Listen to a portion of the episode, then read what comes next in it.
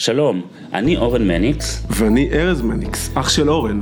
בפודקאסט הזה אנחנו נדבר על 11 טיפוסים אישיותיים מולדים שנקראים התדר של האדם. נפגוש אנשים מעוררי השראה שגילו לאיזה טיפוס הם משתייכים ונדבר על איך ניתן להביא לידי ביטוי את התדר שלנו. שהוא עוצמת העל המולדת של האדם, במערכות היחסים, בביטחון העצמי ובהגשמה המקצועית.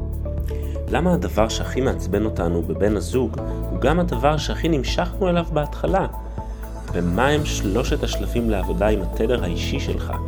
נפגשנו עם רננה רז, שחקנית כוריאוגרפית ויוצרת רב-תחומית, ודיברנו על התמסכות בזוגיות ועל שלושת השלבים שיש לעבור כדי להוציא לאור את הייעוד שלי. אנחנו בשידור עם רננה רז, שהיא כוריאוגרפית ויוצרת רב-תחומית. יפה מאוד. ואנחנו היום, אה, אנחנו בפודקאסט אה, התדר, שיטת התדר, ובעצם אנחנו, אה, לפני הפודקאסט, בעצם הבחנו את רננה רז וראינו מהי עוצמה המולדת שלה, שזה בעצם התדר, ואנחנו ככה בכמה מילים אורן ירחיב מה זה, ואז אנחנו נראה בתחנות החיים של רננה, איפה זה בא לידי ביטוי, נראה את זה ביצירה.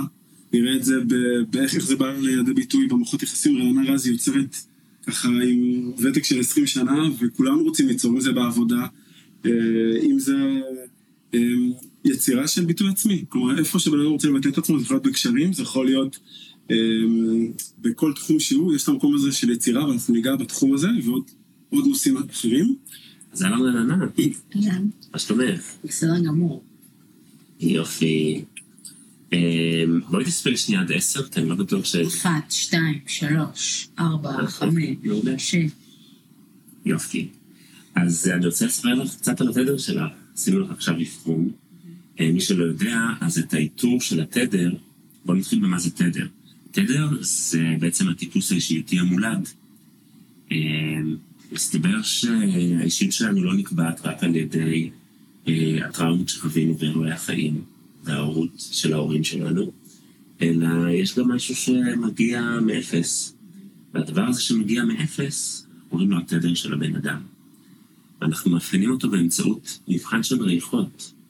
מה שבעצם התגלה בשיטת התדר, זה שאנשים שונים נמשכים לריחות שונים. והריח שאת הכי אהבת, שהיה לך הכי נעים, אומר עלייך משהו, אומר עלייך דברים מאוד מאוד עמוקים. התדר, ש... התדר שיצא לך נקרא מנהיגות חדשה. זה תדר מספר 11. אה, זה גם התדר המשני שלי. אה, אז אני ככה מכיר אותו מאוד טוב על בשרי. תדר 11 זה טיפוס אישיותי שהמהות שלו זה לקדם את הזולת.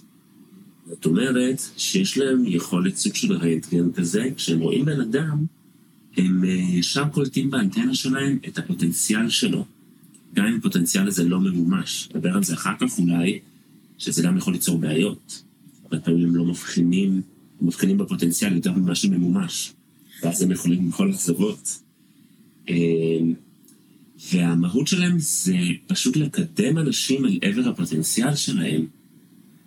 אה, אז כשאני שמעתי את התדר הזה בפעם הראשונה, אז זה היה נראה לי אפילו קצת מצומצם. כאילו, מה, כל המהות שלי זה לקדם אנשים?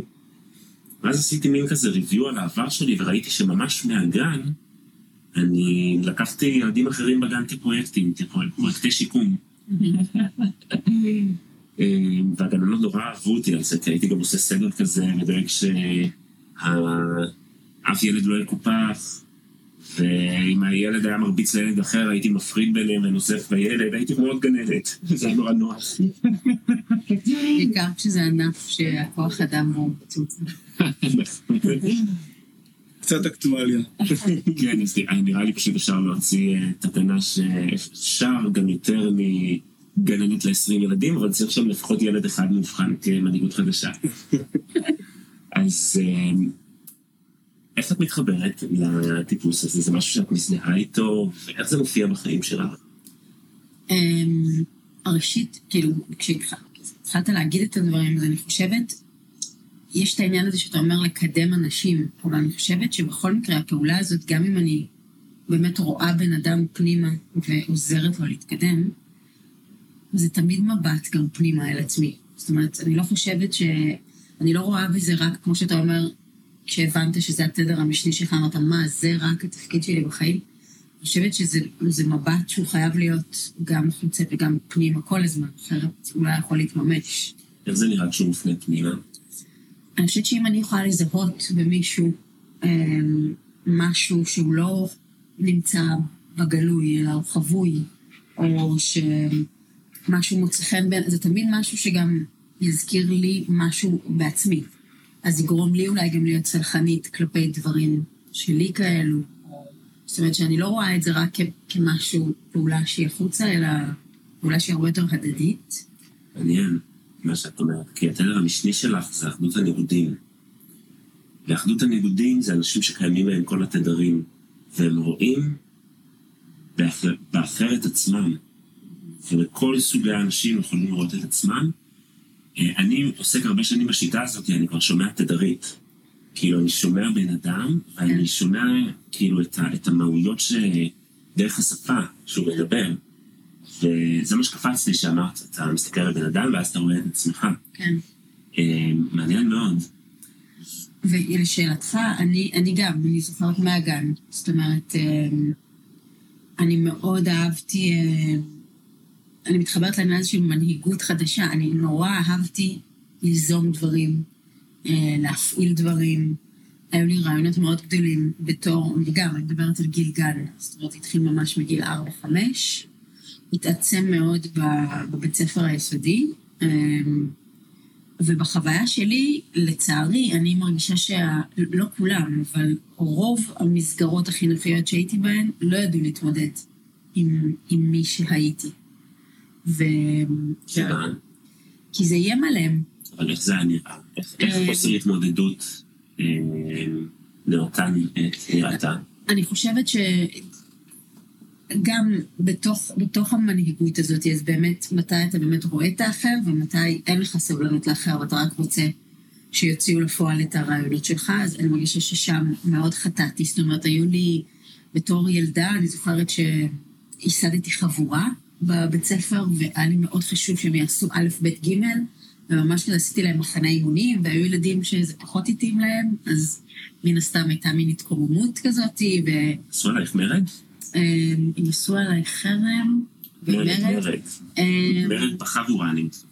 כן, באיזשהו אופן כן. זאת אומרת, אני תמיד הייתי איזשהו מוקד ש... שבאו אליו בטענות. בין אם זה את משתלטת מדי, או בין אם תשבי בשקט, זה לא מתאים כל הדברים שלך, וחטפתי את זה משני הכיוונים. זאת אומרת, גם מילדים, האמת שלושה כיוונים. גם מילדים, גם מהורים וגם ממורים. זאת אומרת, זה היה ממש... אה, הרגשתי שכזה לא יודעים איפה למקם אותי בתוך הדבר הזה, והמסר וה, שאני הרגשתי שהפנמתי עד גיל מסוים זה עדיף, עדיף לא. עדיף פשוט לא לעשות. כי אם אני עושה וזה מקים עליי כל כך הרבה כוחות, אז עדיף שאני ארגע. והיו לי כמה שנים שממש הרגשתי שכזה לקחתי כמה צעדים אחורה והתבוננתי, עד שמשהו השתנה, ואולי שם גם נהייתה הטרנספורמציה הזאת של של מנהיגות חדשה באמת, כאילו מה זה אומר להנהיג לא בדרך של אה, להקים עליי כל מיני כוחות. בדיוק, אז באמת מנהיגות חדשה, כשהם לא במיטבם, הם יותר דומים למנהיגות הישנה. הם אה, עובדים אה, מתוקף סמכות, הם עובדים מתוקף של שליטה, אבל זה לא יעבוד להם, זה לא באמת המהות שלהם, המהות שלהם זה להנהיג בגובה העיניים. זה עוד דבר שקורה כשהם לא במיטבם הרבה פעמים, שזה נשמע שזה שלב שאת מתארת שעברתם פה, זה שהם מושלים את עצמם מלהנהיג, עוברים את ההנהגה שלהם כמשהו שיוצר חוסר הרמוניה, אפרופו התדר המשני שלך, של אחדות הניגודים, ואז הם נמנעים. את זוכרת את השלב הזה של נעימות? כן, באמת. איך זה נראה? זה בערך ב... אני חושבת בסביבות כיתה בחטיבה, בשנים הראשונות של החטיבה. זה היה נראה גם ממש החלטה. זאת אומרת שממש הרגשתי שכשאני עושה את הדברים האלה אני כאילו מתעסקת באש, אז, אז אחורה. ואפילו מבחינה של המיקום הפיזי שלי בכיתה. זאת אומרת, ישבתי ספסל אחורי בצד.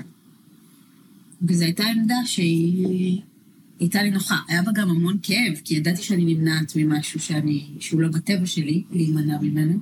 אבל אה, אני חושבת שזה גם היו שנים חשובות, כי התבוננתי הרבה, ובסופו של דבר גם עזבתי את הבית ספר והתחלתי ללמוד בתלמה ילין, שזה היה מבחינתי ההתחלה של ממש למצוא את עצמי.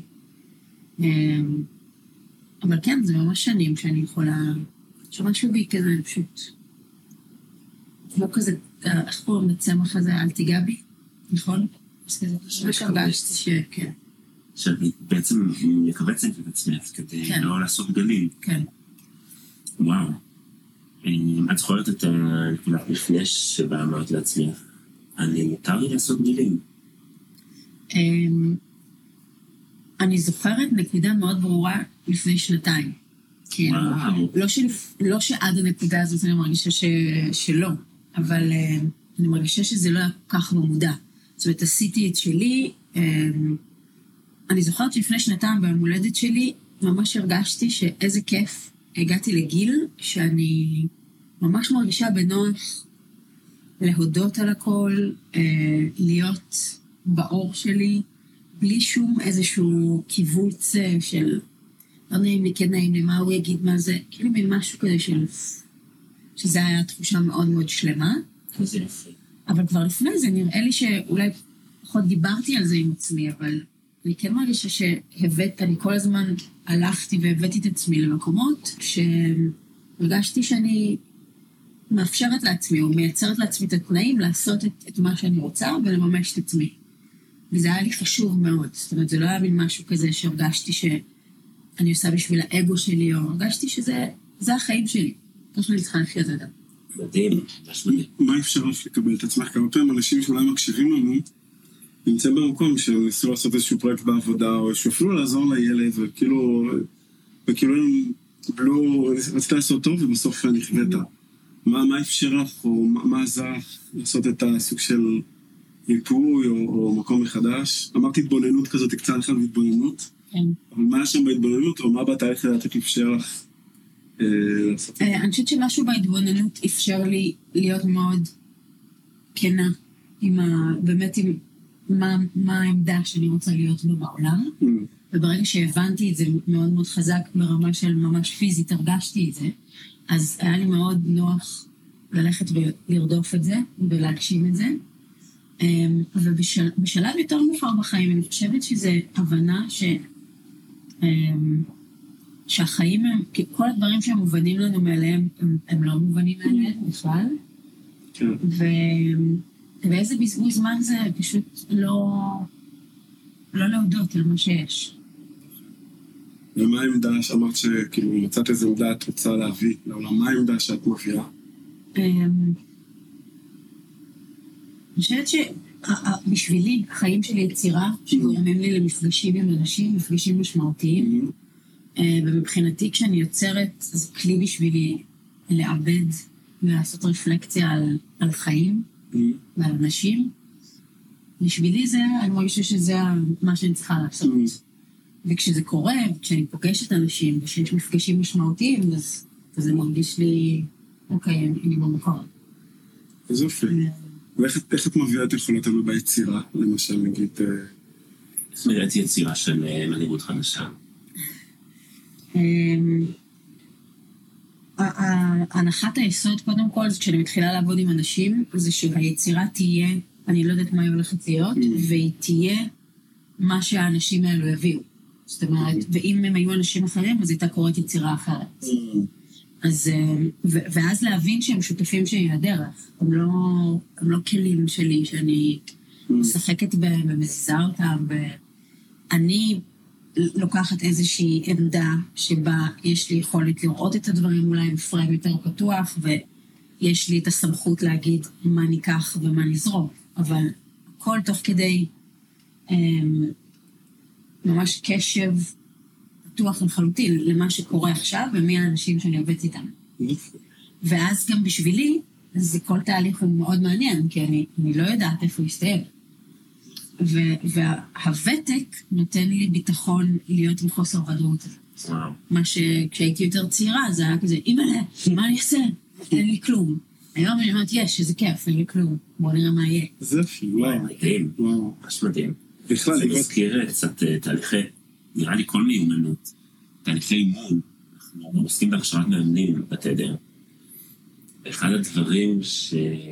שאנחנו לומדים זה שיש שלב מסוים, כשבתור מאמן, שאתה רוב האימון לא יודע, לא יודע מה, מה יפתור למתאמן את, ה... את הבעיה שלו. וזה זה השלב של המיומנות הכי גדולה. כי המתאמן שילם לי, יש לי שעה להראות לו שהוא קיבל ערך, כן. שהוא ירגיש שהוא קיבל ערך. ואני תמיד אומר שכשאני מאמן, על 80% מהזמן האימון אני לא יודע לאן זה יוביל, אני פשוט לא יודע. אז זה הזכיר לי את הדבר הזה. גם התהליך שעברת, שהספרתי מקודם, אמ, יש שלושה שלבים שאנחנו עוברים עם המהות שלנו. עכשיו, אנחנו יכולים לעבור אותם בצורה מודעת, אנחנו יכולים לעבור אותם בלי לדעת שזה המהות שלנו, ונשמע שאת עברת דרך השלבים האלה. אמ, השלב הראשון זה לקבל את התדר, שזה בעצם לקבל את עצמי. אז אם לפני השלב הזה את החלטת שאת לא רוצה לעשות גדלים, אבל הרגשת שמשהו שם במהות שלך אה, אה, מאוחסן. אז השלב הראשון זה אמרת, אוקיי, זה אני. השלב השני זה לאזן את התדר. לאזן את התדר, זה אומר שאם תדר 11 יש להם נטייה לשתלטנות, מזדהה איתך, כי גם לי יש את הנטייה הזאתי, אז אני לא אומר לעצמי, אוקיי, אני תדר 11, שיתמודדו, זה אני בפנים שלכם. אלא אני לומד איך לקחת את הנקודת התחלה שלי ולרכך אותה בקצוות. ולאזן אותה, זה השלב של לאזן את התדר. ואני מניח שאחד הדברים שאת למדת עם השנים, זה איך לעשות את זה בצורה הרמונית. איך להוציא מתוך השטח את, ה, את היצירה שרוצה להיווצר. במקום להגיע ולהכתיב מלמעלה דברים ש... שזה לא באמת המהות שלך. זה גם לא יעבוד ביחסים עם אנשים. אנשים, למרבה ההפתעה, לא אוהבים שאומרים להם מה לעשות. למרות שהם לא תמיד יודעים מה לעשות. אמ, והשלב השלישי זה, נראה לי השלב שדיברת עליו, שקרה לך לפני שנתיים, זה להוציא את התדר לאור. כלומר, לקבל את התדר, לאזן את התדר ולהוציא אותו לאור. שלב ההוצאה לאור זה כשאני נוח עם התדר שלי, גם עם החופשות שלו. כי אחד הדברים שאנחנו מלמדים בשיטת התדר זה שלאהוב את עצמי זה כשהלא במיטבו עולה. זה לא רק מה לאהוב את עצמי כשאני, כל המתנות והחוזקה שלי עולות. זה נקרא להכיר בערך של עצמי, שזה נפלא כשלעצמו, ויש אנשים שעל זה צריכים לעבוד. אבל אני יכול להכיר בערך של עצמי ולא לאהוב את עצמי. דווקא כשעולה החולשה, למשל, תל 11, דווקא כשעולה להם הצד היותר שתלטן, או דווקא כשהם נותנים ערך, או מנסים לקדם או לאמן מישהו שרק ביקש את ההקשבה, אבל זה פשוט מתפלק להם. אז בהתחלה יש שנאה עצמית על זה, כי זה לא גורם לנו להצליח עם אנשים. אז הש... והשלב הראשון זה להסכים לאהוב את עצמי, יחד עם זה שמדי פעם אני קצת שליטה, נכון? והשלב הבא זה לאזן את זה, אבל אני עובד על זה. כלומר, אני מבין שיש כאן בעיה ואני לוקח אחריות. וכשיש את שני החלקים האלה, אני יכול להוציא, להוציא לאור בנינוחות את המהות שלי. כבר לא נבחן להוציא את זה לאור, אני פשוט, האור עצמו, אני פשוט, בכל מקום שאני בא, אני עושה את מה שאני עושה מתוך המהות שלי. יש שם משהו מאוד מאוד משחרר. כי יש שם גם שחרור מביקורת חיצונית, ושחרור מביקורת פנימית, אבל גם יש שם מידה גדולה של, של אחריות, והבנה שאני תמיד אעבוד על התנא שלי, אני תמיד אעבוד כדי לאזן את עצמי. ויש שם המון מתנות שיכולות לצאת בדרך הזאת. ו... ומה שתיארת שקרה לפני שנתיים כזה, פתאום העלה לי את המקום הזה של, אוקיי, כשנגמרות המלחמות אפשר גם פשוט להעיר את מה שיש לך לתת. מתחברת לזה? כן, מאוד. וזה גם מעלה לי מחשבה אה, שאני מאוד אוהבת לעבוד עם ילדים. אה, אני... זאת אומרת, זה, זה, זה, זה הדבר היחידי שאני מלמדת באופן קבוע. כי ברגע שהחלטתי שאני יוצרת, הרגשתי שהוראה זה משהו להתנגש לי אנרגטית. ו... זאת אומרת, אה, לימדתי הרבה שנים, כל מיני גילאים, ואחרי איזה עשר שנים שלימדתי, הרגשתי שאני רוצה להתפנות רק ליצירה, ושהוראה זה דבר שגוזל ממני פשוט כוחות. הדבר היחידי שאני ממשיכה באופן קבוע, זה ללמד ילדים מאוד קטנים, בגילאי שנתיים וחצי עד שש. שזה דבר שאני תמיד אומרת שאני מרגישה שהוא מאוד חשוב לי. זאת אומרת, אני מרגישה שאני נטענת במפגשים האלו. עכשיו כשאתה אומר, זה מאוד ברור לי משהו שדיברת על, על מנהיגות בגובה העיניים, כאילו על המודל הזה של מה זה, מה זה מנהיגות חדשה. זה באמת אזורים שאני אני מרגישה שאנחנו עובדים ביחד, ואין להם את ההסתכלות, אין, אין שם היררכיה. זאת אומרת, זה ברור שאני מעבירה את השיעור ואני המדריכה ומחזיקה את הדבר הזה, אבל מה שאני בעצם נהנית בו כל כך זה המקום הזה שאני, בזמן שמלמדת אותם, אני גם קצת כמוהם. בזמן הזה. מעניין. וזה מאפשר לי את, ה... את המקום הזה, של פשוט במשך שעה וחצי להיות לגמרי בתוך העולם שלהם. זה אה, את לא אהבת הרבה תדרים, את היית מאוד מדויקת במחשבה, עברת את האבחון. אפשר אה, מאוד ללמוד על הבן אדם רק מלראות את הדרך שבה הוא עובר את האבחון. אבל את לא אהבת הרבה תדרים, ואחד התדרים, גם שאהבת והוא דומיננטי אצלך, אה, אני רק ארחיב שבכולנו יש את כל התדרים, אבל לא בצורה שווה. מה שאנחנו מאבחנים זה את הראשון ואת השני, שהם הכי חזקים.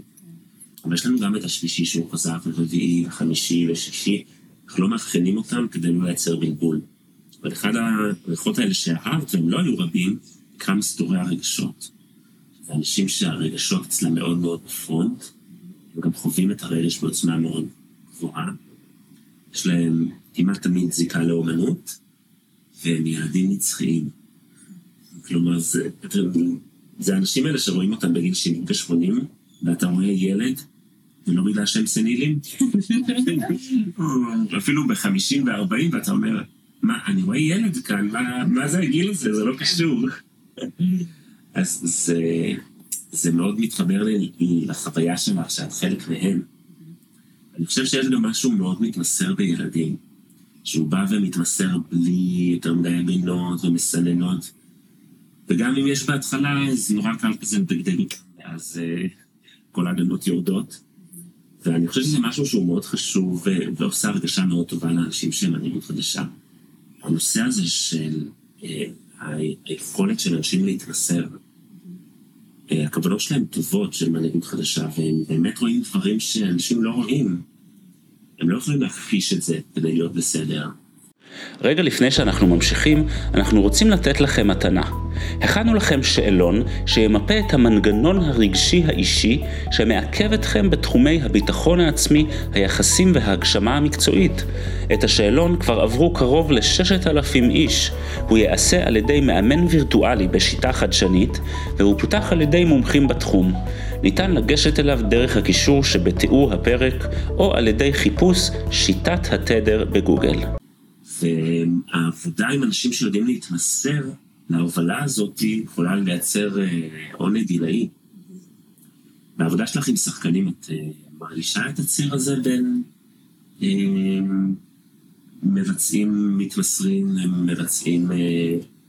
אני, אני לא הייתי מחלקת את זה לשחקנים, רקדנים, אבל בהחלט הייתי מחלקת את זה לאנשים. יש, אתה יודע מה, אפילו... במקצוע שלי, נגיד, אני מרגישה שאני יכולה לעשות מין פרופילים של אומנים.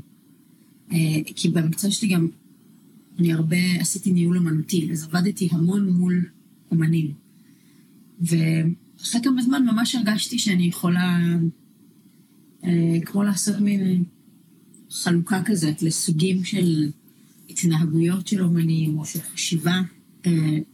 אה, ויש, וזה גם משהו אנושי, זאת אומרת, בסופו של דבר זה, זה בעיקר משהו אנושי, אבל יש אנשים ש... ואומנים שהם נורא פתוחים. אתה מציע להם, אני מציעה להם איזושהי הצעה, אתה רואה מיד, הדבר הראשון זה, זה, זה יש שם סקרנות, כן, יש שם איזה, הם פותחים את הדלת, כי זה דבר ש, שמעניין אותם, זה האינסטינקט. יש פרופיל אחר, שזה ממש כזה פותחים ומסתכלים עליי עם, עם עין בדלת. זאת אומרת, יש שם איזושהי חשדנות, בעיקר אם זו הצעה שלא מגיעה מהאדם עצמו. מפחדים שאת מרחיקה את היצירה מהם. כן. ו- ואני יודעת, לפעמים אפילו משיחת טלפון ראשונה, או מקול של בן אדם, או ממבט, אני אדע להגיד אם משהו שם יקרה או לא יקרה, מבחינה של דיאלוג. וזה יכולים להיות אומנים ואנשים נפלאים, פשוט משהו ב... הדיאלוג הוא לא דבר שהוא פשוט להם. ו... ויש אומנים שאתה רואה שהם כמהים לדיאלוג הזה, אבל צריכה להיות שם, הם, הם כל הזמן יהיה צריך לטפל בהם. זאת אומרת שהם אה, אנשים שצריכים החזקה רגשית כל הזמן. זה חלק מהמנגנון. כלומר, את- יכולה לתת להם הנחיות הוראות או הצעות, אבל במקביל את תצטרכי להשקיע 50% באנרגיה, בדיוק. ולגרום להם להרגיש שווים, אהובים. ונראים. בדיוק. וזה, אני מודה שכאילו, הרבה פעמים קשה לי עם זה, אין לי סבלנות לזה. אמ, וגם יש, יש אומנים שאתה מרגיש שהם הם מבריקים. יש להם, כבר יש להם את הרעיון, יש להם את העבודה. פשוט הם לא יכולים להגיד לעצמם, איזה כיף, כאילו, הנה, זה, זה פשוט משהו קרה לי בקלות. הם צריכים איכשהו לייצר לעצמם מערכת של נסיבות שהם ילכו, יעברו, יתלבטו, זה כמעט יהיה על סף אה, פירוק, ואז הם יאספו את עצמם, וזה יגיע לנקודה הזאת. לאותו מקום. לאותו מקום. לאותו מקום שהם היו, אבל פשוט צריכים לעבור דרך הוויה דלורוזה הזאת, ש, שהיא היא יצירה. שכאילו בשביל לחוש שהם יוצרים, הם צריכים להעביר את עצמם איזושהי דרך. וזה גם, אני, אני מסתכלת על זה, יש לי הרבה, יש לי הרבה חמלה לזה. אה, אבל זה משהו שנגיד אני מרגישה שמגיל מאוד צעיר, אמרתי לעצמי, אין מצב שאני יוצרת באזורים האלו. זה, זה לא מתאים לי, אני לא, אני לא מרגישה שאני פעילה, אני מרגישה שזה דברים שמדכאים אותי מאוד. מה זה האזורים האלה? אמ, של אמ, כפייתיות, ושל אמ, כאילו להיות בקושי בשביל להוליד משהו. זאת אומרת, הקושי הוא חלק מהחיים, וברור שכשאני בתהליך יצירה לא הכל זורם לי חלק, או... אמ, אבל השאלה אם אתה נותן לקושי לנהל את, ה- את הדבר ולהיות הדומיננטי בתוך הדבר הזה, או שאתה אמ, מסתכל עליו כאיזושהי קריאה ל... להזדמנות, לשינוי, ל... ו, וגם בעברי יצא לי לעבוד עם כל מיני אנשים ש... שכאילו הנחת היסוד היא שכשיצירה תיוולד צריך לעבור דרך קושי כמעט בלתי נסבל. ובתור אמ, אמ, בתור צעירה גם מאוד אימצתי את זה, זה היה נראה לי מאוד רומנטי ואידיאליסטי אפילו, זאת אומרת, גם קצת, זה המיתוס של יצירה שגדלים עליו, האומן המיוסר. כן. עד שהבנתי שזה זה גם לא, לי ממש לא עובד. גם בגדול אני חושבת שזה לא עובד, אבל אה, לי בטוח זה לא עובד. אני חושב שאפשר לקחת את מה שאת אומרת אה, מעבר לתחומי היצירה האומנותית. אה, אני חושב שהרבה אנשים חיים את זה שאם לא קשה להם, אז הם לא ירוויחו את הטוב. אה, ואז מגיע הטוב, כשמגיע הטוב בלי קושי, הם דוחים אותו. כי הם לא מאמינים, הם כאילו... איפה הקאץ'? בדיוק, איפה הקאץ', מה... אמ, כאילו... בעצם הם לא, הם לא מרגישים ראויים בלי מאמץ. אה, וגם אפשר לקחת את זה לנושא של זוגיות. אנחנו היום, המושג שלנו של זוגיות, של יחסים, אבל בעיקר זוגיות, אה, אני חושב ש-80% מהייצוגים שאנחנו סופגים מגיע מהמדיה. ומה הבסיס לדרמה? מה הקו המרכזי של דרמה? קונפליקט. קונפליקט, בדיוק. אז אנחנו גדלים לחשוב שאהבה אמיתית היא חייבת לפעול את הקונפליקט. כלומר, זה רכיב בזה שהאהבה היא טובה. שגם אני זוכה להיות בקונפליקט הזה סוף סוף שכל החיים ראיתי. כן. תראה, קונפליקט זה גם... אה, זה חומר בעירה ליצירה. זאת אומרת, זה... אבל הקונפליקט הוא לא חייב... אה, בכלל, מה זה קונפליקט? זה תמיד התנגשות בין שני דברים שהם טובים. אחרת, אם זה היו שני דברים שהם לא טובים, או אחד הרבה פחות טוב, מה- אז לא היה קונפליקט. והמאבק הזה הוא מאבק שהוא הוא, הוא מייצר ניצוצות, אבל זה לא חייב להיות משהו שהוא כל כך אה, מוריד אותך או מדכא אותך, כל כך קודר, זה יכול להיות, אתה יודע, כמו חיכוך של שתי אבנים אחת בשנייה, שמייצר אה, אש. נכון. אז ככה אני רואה את זה. בכל יצירה יש קונפליקט. אני תמיד גם מחפשת מה הם שני הכוחות האלו שפה כאילו הולכים להתנגש עכשיו. אבל אה, ההתנגשות היא, היא לאו דווקא בהכרח יוצרת הרס של משהו, או מבטלת, אלא היא מייצרת משהו חדש, נכון. מייצרת איזשהו ניצוץ. נכון. ואני חושב שזה ההבדל בין החיים לבין היצירה. כשאת יוצרת את מחפשת את הקונפליקט.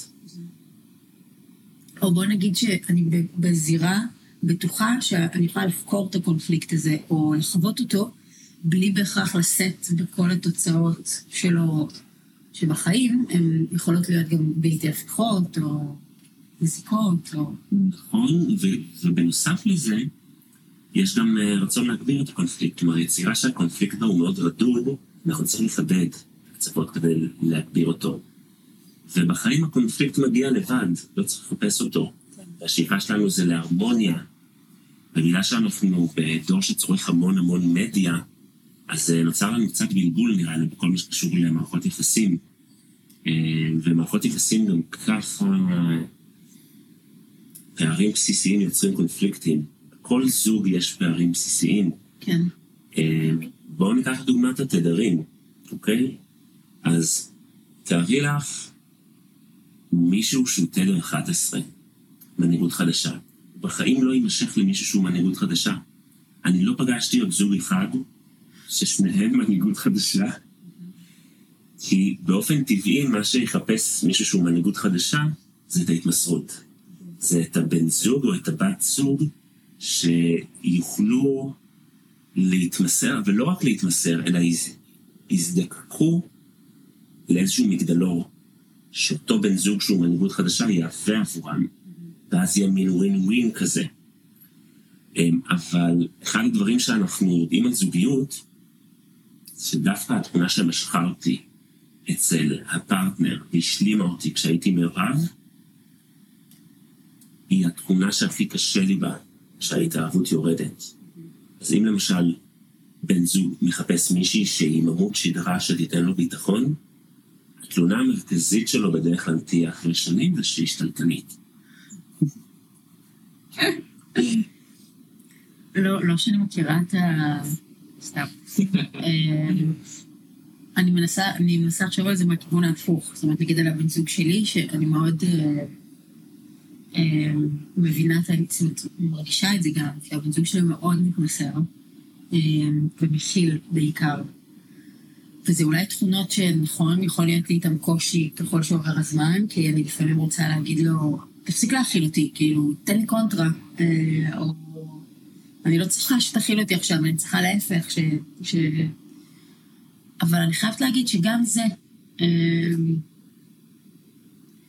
גם זה אני, בשנים האחרונות, אני מרגישה שזה... אני מסתכלת על התכונות האלו שלו, וזה כל כך מדהים בעיניי. אה, באמת, הוא בן אדם כל כך מדהים בעיניי, ובתוך זוגיות, אה, ככל שעובר זמן, ברור שיש קשיים, אבל זה גם נראה לי סוג של כפיות טובה. אה, כזה לשבת ולהתחיל. למה אתה לא נותן, הוא לא נותן קונטרה, כי זה מישהו, וככה הוא רגיל לפעול. ו... בגלל זה זו הנקודה. כן, ואולי לפה אפשר להכניס תקשורת. כאילו, תקשורת טובה זה משהו שיכול מאוד לפתור את, הדבר הזה. זאת אומרת, להגיד לו, כן, פה היה חסר לי ש... שתיתן לי, אה, אבל בלי לבוא אליו בטענות, או לכעוס עליו, או... פשוט להגיד את זה. מדהים, ממש מדהים. אה, אז באמת מהצד שלך, כאילו, אז באמת נגיד, מישהו שהוא מתמסר, אז בהתחלה זה יכול להיות, וואו, אני יכולה להיות אני, הוא מכיל אותי. הוא, אני יכולה להגיד לו כל שיגעון שיש לי בראש, והוא אף פעם לא יעקם פרצוף, או יגיד, ממי, אי אפשר. הוא תמיד ילך איתי לאן שאני אלך, ויש בזה המון המון אה, יתרונות מהותיים, בעיקר למישהי שהיא יוצרת. אה, אבל שנייה אני רוצה להרחיב, לא ספציפית לדבר עליכם, אבל אז מגיע המקום, וזה ככה בכל הזוגיות, זה לא משנה, תמיד מגיע המקום שבו הדבר שבגינו נמשכתי לבת הזוג שלי, זה הדבר שהכי משגע אותי בעולם. עכשיו, אני עדיין צריך את הדבר הזה, אבל זה כבר שקוף לי. כבר התרגלתי. הצורך שלי מולה, וכשיש צורך שמתמלא קבוע, אנחנו כבר לא שמים לב שאנחנו עדיין צריכים אותו ושטוב לנו בזכות זה שהוא מלא. קצת כמו ששני העיניים שלי עובדות טוב. אני לא שם לב לזה תמיד, אני ממש לא שם לב שמרפק שמאל לא כואב לי. עכשיו, אם אני אפצע, אני אשים לב לזה, וזה היה הדבר שאני הכי ארצה. ואני לא אוכל לחיות עם מרפק שמאל שכל הזמן מציק לי. אותו הדבר בזוגיות. אנחנו נמשכים, אנחנו קוראים לזה עיקרון הצוות המנצח, אנחנו נמשכים לאותן תכונות שבסוף הן קשות לנו. אז לדוגמה, בעל שהוא אה, מכיל, אז אה, אחרי כמה שנים פתאום הרצון שיהיה לו עמוד שדרה, שלא ישאל אותי כל דבר, שייתן לי קונטרה, שאני ארגיש שהדבר הזה עומד על שתי רגליים ולא רק על הרגל שהיא אני. ואנחנו לא רואים איך, אנחנו לא באמת היינו יכולים לחיות אחרת. כי מישהו שייתן לך קונטרה, הוא ייתן לך שלוש מעלות יותר קונטרה ממה שהנכון, וזהו, כאילו, את נכנסת בו ב-200 קמ"ש. כן. אז, אז אולי זה הדבר הזה שאני מדברת עליו, שהיה לי מאוד חזק לפני שנתיים. הדבר הזה שכן, הדיפולט זה ללכת לשם ולהגיד, למה הוא לא... זה מה שכולנו, רובנו רוב הזמן עושים. ואני, לא יודעת, אני מרגישה שהרבה פעמים, אולי בגלל כל מיני דברים שקרו לי, או מן רגעים כאלה שסימנתי ואמרתי, תזכרי את זה. מעולה. אמ, אבל זה פשוט נראה לי סוג של כפיות טובה, לעשות את זה. אמ, וכן להסתכל על המרפק. שעכשיו לא כואב, ולהגיד, תזכרי את זה, כי הוא יכול גם להישבר באותה מידה. ולא, זה לא משהו ש... להיזכר בזה רק כשזה קורה. ו... ולזכור את זה שהוא הבן זוג שלי בגלל התכונות האלו. מה שעכשיו יכול לעצבן אותי או להפריע לי, זה, זה, זה התכונות שבגללם אני אוהבת אותו. אז גם לא להפנות לזה עורף, כי עכשיו כאילו זה, ואותו דבר גם על עצמי, זאת אומרת, גם הוא יכול להסתכל על התכונות שלי, שהוא התאהב בהן, ועכשיו זה, זה יכול להיות לו מין משהו שהוא רוצה לשנות, או להיפטר, אז זה עובד לשני הכיוונים. או הווליום, שזה הווליום שמתאים לו בכל רגע נתון. כן, וכמו שאני לא רוצה שיעשו את זה עליי, אז זה, זה אני מרגישה שזה זה עניין של מודעות, אני מרגישה, שברגע שזה במחשבה, ו- ולא יודעת, קרו לי כזה כמה דברים שאני יכולה כזה לסמן אותם, בין רגעים שאני זוכרת את עצמי אני אומרת כזה, הנה, אני שמה פה כוכבית, וזו כוכבית שתלך איתי. מדהים, הכוכבית הזאת, אנחנו קוראים לה זיכרון תודעתי. אה, המנגנון האנושי פועל על זה שהדברים הכואבים והמפחידים מוגדלים בתוך התודעה שלנו באופן לא פרופורציונלי. אני תמיד נותנת את הדוגמה של אה, נניח את פוגשת 100 אנשים נחמדים, והם כולם בידך, אבל אחד מהם אוחז בסכין, לאן תשומת לב שלך תלך? אחד שאוחז בסכין. בדיוק. כי, זה, כי מבחינה הישרדותית זה לא רלוונטי שיש כאן 99 אנשים שנחמדים אלייך, יש אחד שאוחז בסכין וכל המערכות עכשיו צריכות להתכוונן על זה. כן. אותו הדבר, הזיכרון ההישרדותי הוא זיכרון שלוקח 100 מקרים, ואת המקרה האחד שכאב, או שמציק, או שמפריע, או שמפחיד, מגדיל והופך אותו ל-98% מהתמונה. והכוכבית הזאת שאת שמה, זה ממש כפי שאנחנו מלמדים, זה נקרא זיכרון, יש, זה הזיכרון ההישרדותי, מה שתיארתי עד עכשיו.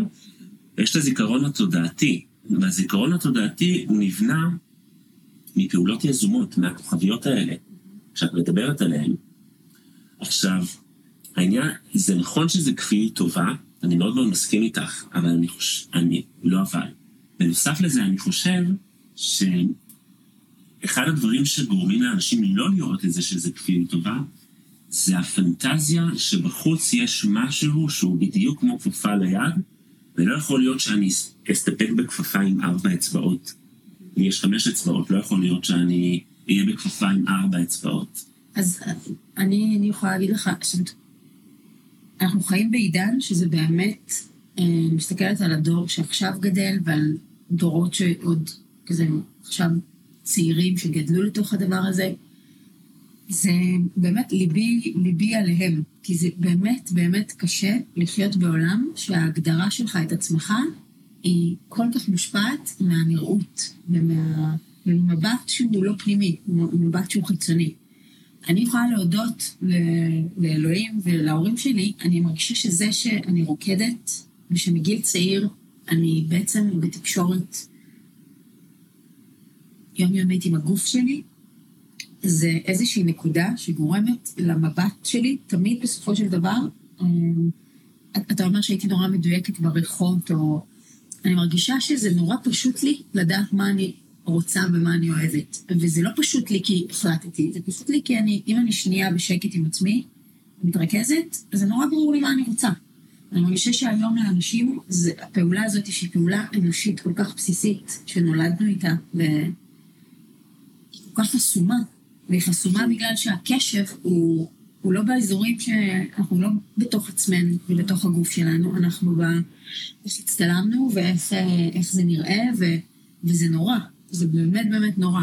אפילו פיזית, כלומר, אה, אנחנו פעם, כשלא את כל המסכים והטלפונים ביד, אז היה, כאילו היה שנייה שהיא שנייה של שימו, שנייה של להיות עם עצמך. יש איזה משהו שאתה כל הזמן בחוץ, בטלוויזיה, במסך, כן. בלצ... כאילו, שנייה להיות עם עצמך, להרגיש את עצמך, להרגיש את הגוף, להרגיש אפילו, מן הסתם, בעיניים פנימיות.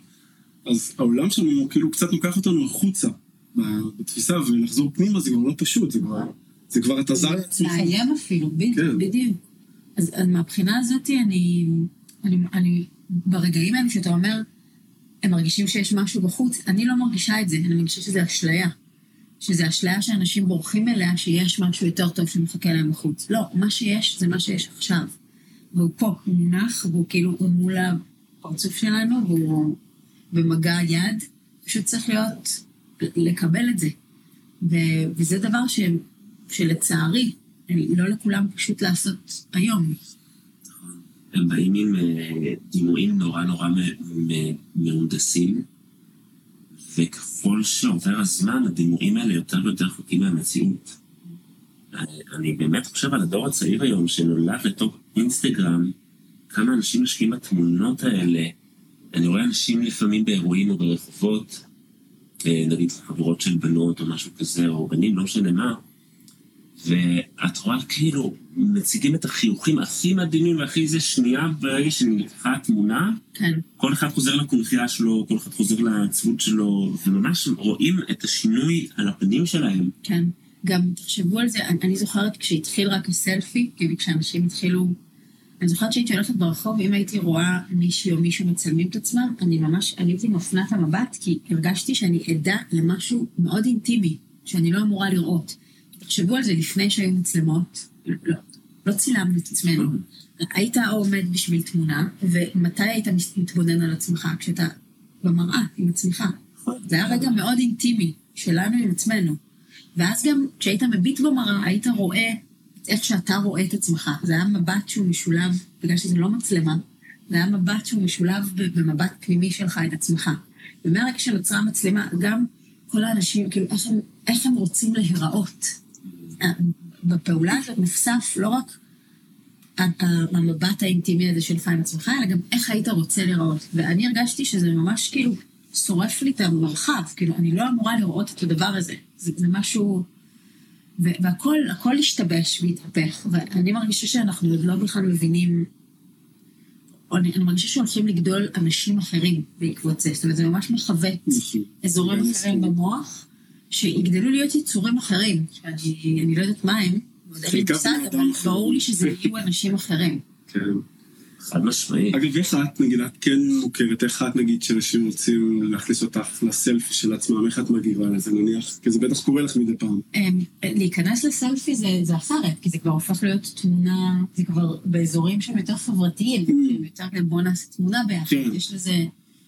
אמ, אני בעיקר מאוד ערה לזה שהרבה פעמים, וזה דילמה כל הזמן, אני רואה את הבן שלי או את הבת שלי עושים משהו חמוד בטירוף, אני ישר רוצה לתעד את זה, אבל אני יודעת שברגע שאני ארים את הדבר הזה, אני כבר לא אכוון את הרגע, משהו השתבש לי ב... ואני הרבה פעמים פשוט, אה, ואני מרגישה גם שזה עושה לי לחץ, כי עכשיו מתחיל, רגע, להוציא, לא להוציא, להוציא, לא. זה, זה, זה מתחיל להיות עיסוק, שגם זה גורם לי לא להיות כבר ב... הרבה פעמים אני פשוט מוותרת, מאוד, אני אומרת, אני היום לא רוצה להוציא טלפון, אני רוצה פשוט להיות פה, או שאני אומרת, מישהו יצלם, כדי שכן יהיה לדבר הזה... אמ, אבל ככל, ש, ככל שאני מבינה כמה הדבר הזה דומיננטי, אני הרבה יותר Mm. אה, מרגישה שאני צריכה לקבוע לעצמי נהלים ו, ו, ומגבלות של איך, Mm. מה לעשות איתה. כי אחרת זה פשוט... ואיך. את ברשתות החברתיות, איך את תופסת את הדבר הזה? כי כאילו זה, זה מצד אחד, יש כל מיני חסרונות או כל מיני דברים שצריך לשים לב אליהם, מצד שני זה כאילו הפך להיות אה, במרכאות מדורת השבט, כלומר, קורים שם דברים. אה, זה הבמה, כאילו יש איזה משהו גם כן. ביצירה, ו- ש- ו- ש- ש- ש- ש- שזה מקום לביטוי גם של היצירה שלך. כאילו איך- איך את תופסת את המקום הזה של רשתות חברתיות מהמקום שלך? אני, אני מאוד אוהבת רשתות חברתיות, זה לא שאני נגד אה, הדבר הזה, או ש, שלא יצא שאני כזה כן. נגד טכנולוגיה, להפך, זה דבר שמאוד מעסיק אותי, וגם חלק מהיצירות שלי, כן. אה, אה, ממש כזה, זה, זה כלי שאני עובדת איתו. מדהים. אמ, אני, אני חושבת שזה הכל עניין של, של מילונים, Mm. כמובן, וגם כמה אתה, כמה אני בעצמי מאמינה לדבר הזה.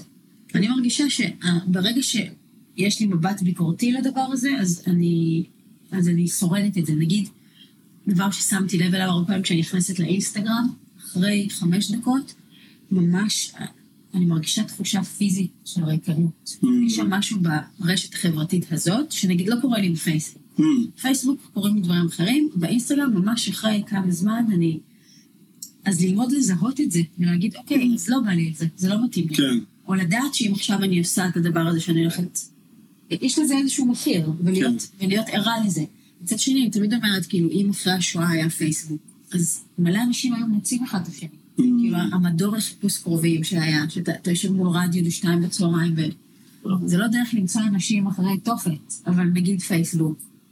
אני אומרת, אולי סבתא שלי הייתה מוצאת את אח שלה שהיא חיפשה כל החיים. Mm.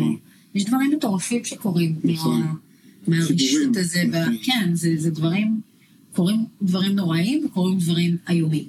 אני חושבת, איומים וטובים. טובים מאוד, כן. וכאילו מחרידים מאוד, ואני חושבת שה... ה- קודם כל האיזון של זה, זה אנחנו, כי הטכנולוגיה עצמה היא, היא כאילו, היא משהי, היא מציעה נכון. לך את ה...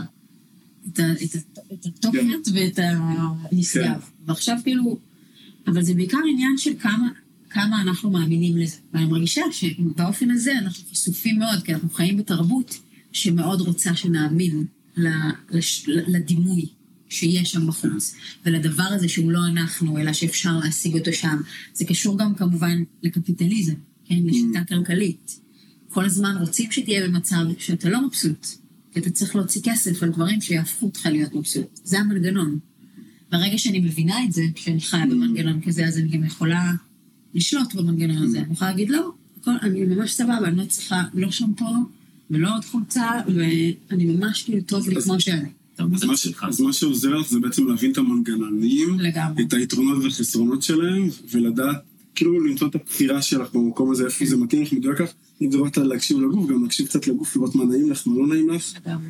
ומשם, אחרי שאת גם אה, מבינה את המנגנונים וגם קשובה לעצמך, את רואה איך את משתלבת ממקום, אה, נקרא לזה, מאוזן ו- כן. ושלם. אז אה, מדהים. אורן, אה, נראה לי אנחנו נעבור לפינה פינה שלנו לפני סיום, שנקראת אה, פינת המלצה לעבודה, שבפינה הזאת אורן נותן ככה כל מיני המלצות לעבודה של התדר הזה, דברים שאפשר ככה למצוא את האיזון הזה, ואת תבחרי משהו שמדבר עליך ותגידי למה. ללמוד להתחבר לייעוד שלהם כמנהיגים. ללמוד ולתרגל לבטא את חולשותיהם. עבודה על שחרור שליטה. ללמוד לקבל, לא רק לתת. בעיקר תמיכה. ללמוד להתמסר לאחרים ולא רק לגרום לאחרים להתמסר אליהם. ללמוד לסמוך על עצמם ועל אחרים. יש כאן הרבה, אז אני עובר עם העין כדי לבחור.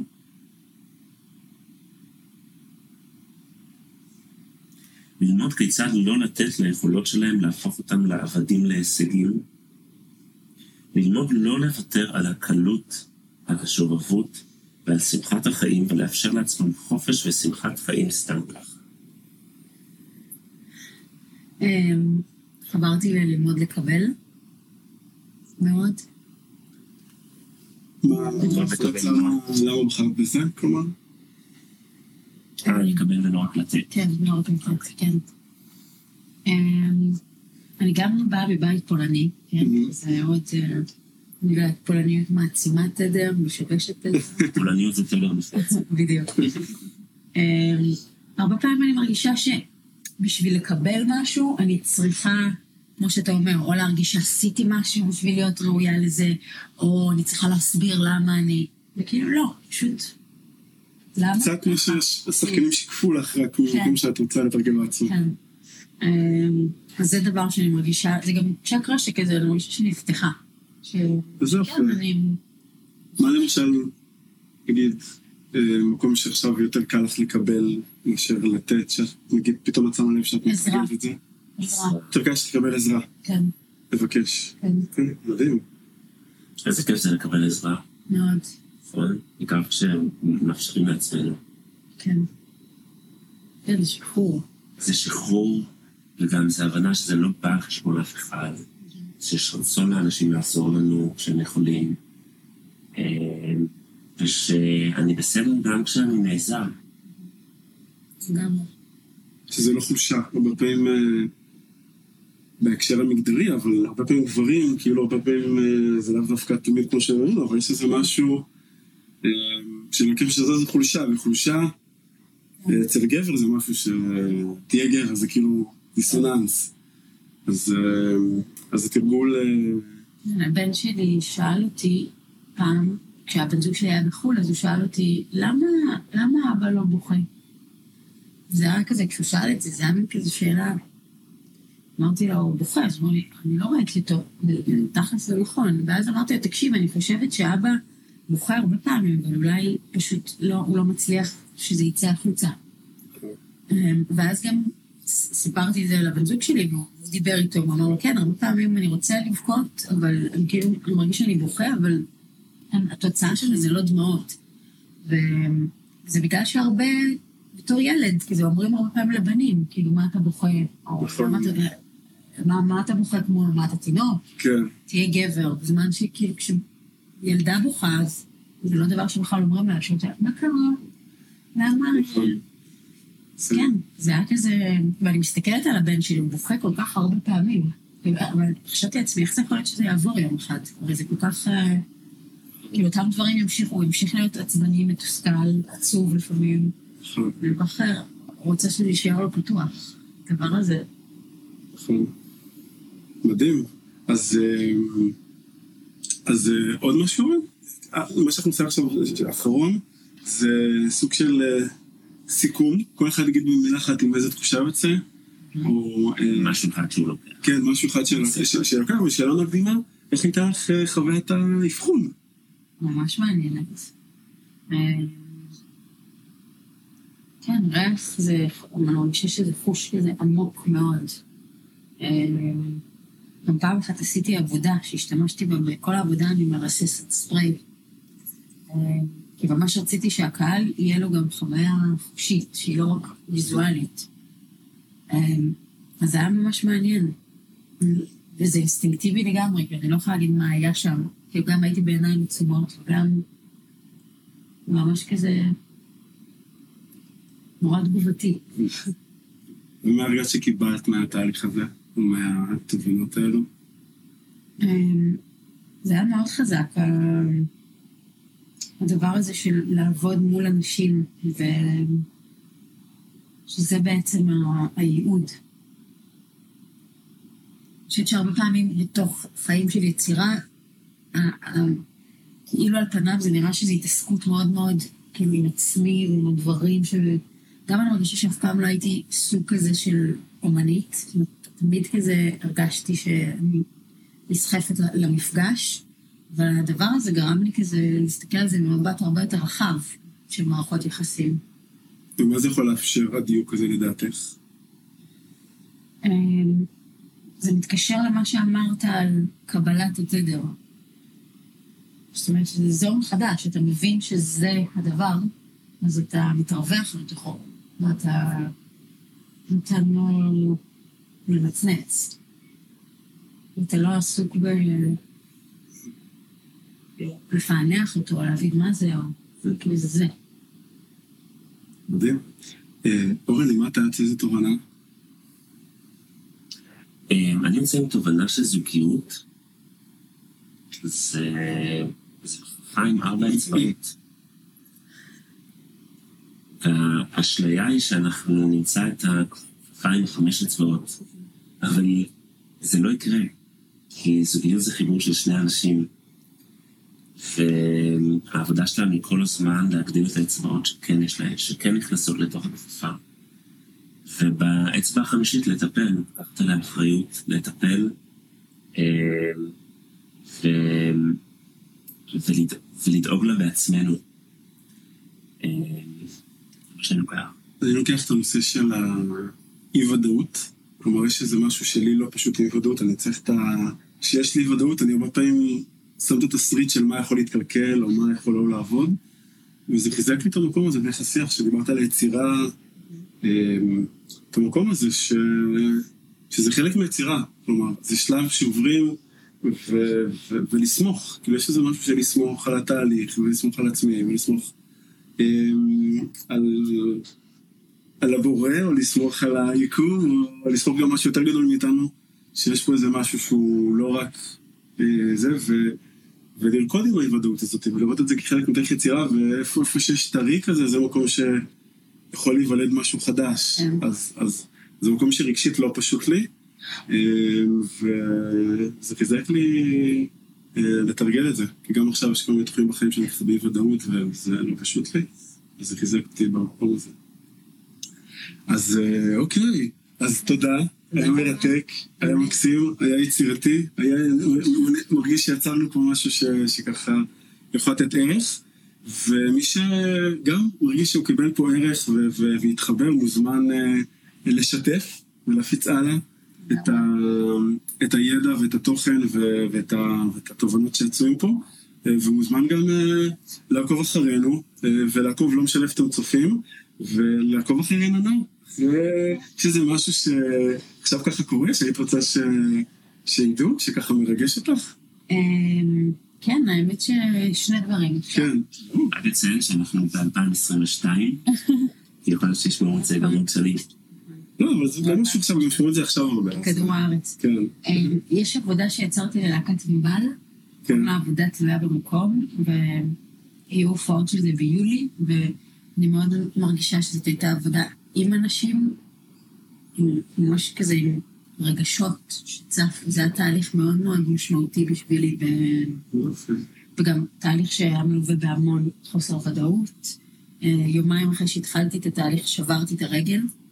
ובעצם התהליך של היצירה הרגשתי שהוא נע במקביל לתהליך הריפוי. זה היה מאוד מאוד מעניין. אה, שני הדברים האלה. זה הופעת מכון, נכון? זה, זה... להקת מחול, וזה, וזה, כן, זה יכול להיות תחת קטגוריה של להקת אה. מחול, אבל אני, אני מרגישה שלפעמים הגדרות הן כזה, אה, ואת משתתפת שם? אני לא משתתפת, אוקיי. זה קוריאוגרפיה שעשיתי אוקיי. לשמונה רקדנים מוכשרים ממש, וזה כזה מספר גם את הסיפור של המקום הזה, של מה זה תיאטרון ענבל, אני מרגישה שזה... ויש לי הצגה שקוראים לה ההצגה הכי משעממת בעולם, אה, שזו הצגה ל... החל מגיל חמש עד תשעים ותשע. אני מתעסקת עם שעמום, עם המקום הזה שכולנו חיים בו, של משעמם לי, אבל ממה- אנחנו בעצם נמנעים כשנותנים. משעמם? והשאלה המתבקשת, ההצגה גם משעממת? אה, אני צוחק. אני רוצה להגיד לך לא, אבל אני מרגישה שחלק מהעניין זה שהפכנו שעמום למין מושג גנאי כזה, כן. שיכול להיות ש... אני רוצה להגיד שההצגה משעממת בקטע טוב. אוקיי. מבין? כלומר, נלמד ליהנות מהשימור ולצמוח מזה. אני מרגישה ששעמום זה הזדמנות שלנו לפגוש את עצמנו. נכון. ורובנו, כשאומרים לנו שהולך להיות לנו משעמם, זה פשוט מציף חרדה, ששאיפה פתאום אני מעדיף שלא ישעמם לי, כי אני מעדיף להיות עם משהו. זה בעצם שעמום, שעמום זה חרדה שנמשמשת תופעה. אגב, זה מתחבר קצת לאי-ודאות וקצת לריק שדיברנו, שזה בדיוק. הרבה פעמים שאנחנו לא יודעים להכיל את זה, אז אנחנו סוגרים את זה ב- משעמם לי, ואז עוברים. אז אה, יופי. אז אה, סיימנו? אז אה, אוקיי. אז תודה רבה. תודה לכם. יופי. עד כאן להפעם, תודה שהייתם איתנו. אם אהבתם את הפרק, אתם מוזמנים לעקוב אחרי הפודקאסט ולקבל עדכונים על פרקים שמתעדכנים. אם עלה בכם הרצון לדעת עוד על התדר האישי שלכם ואיך הוא יכול לשדרג את חייכם, אתם מוזמנים לחפש שיטת התדר בגוגל, או ללחוץ על הקישור שבתיאור הפרק.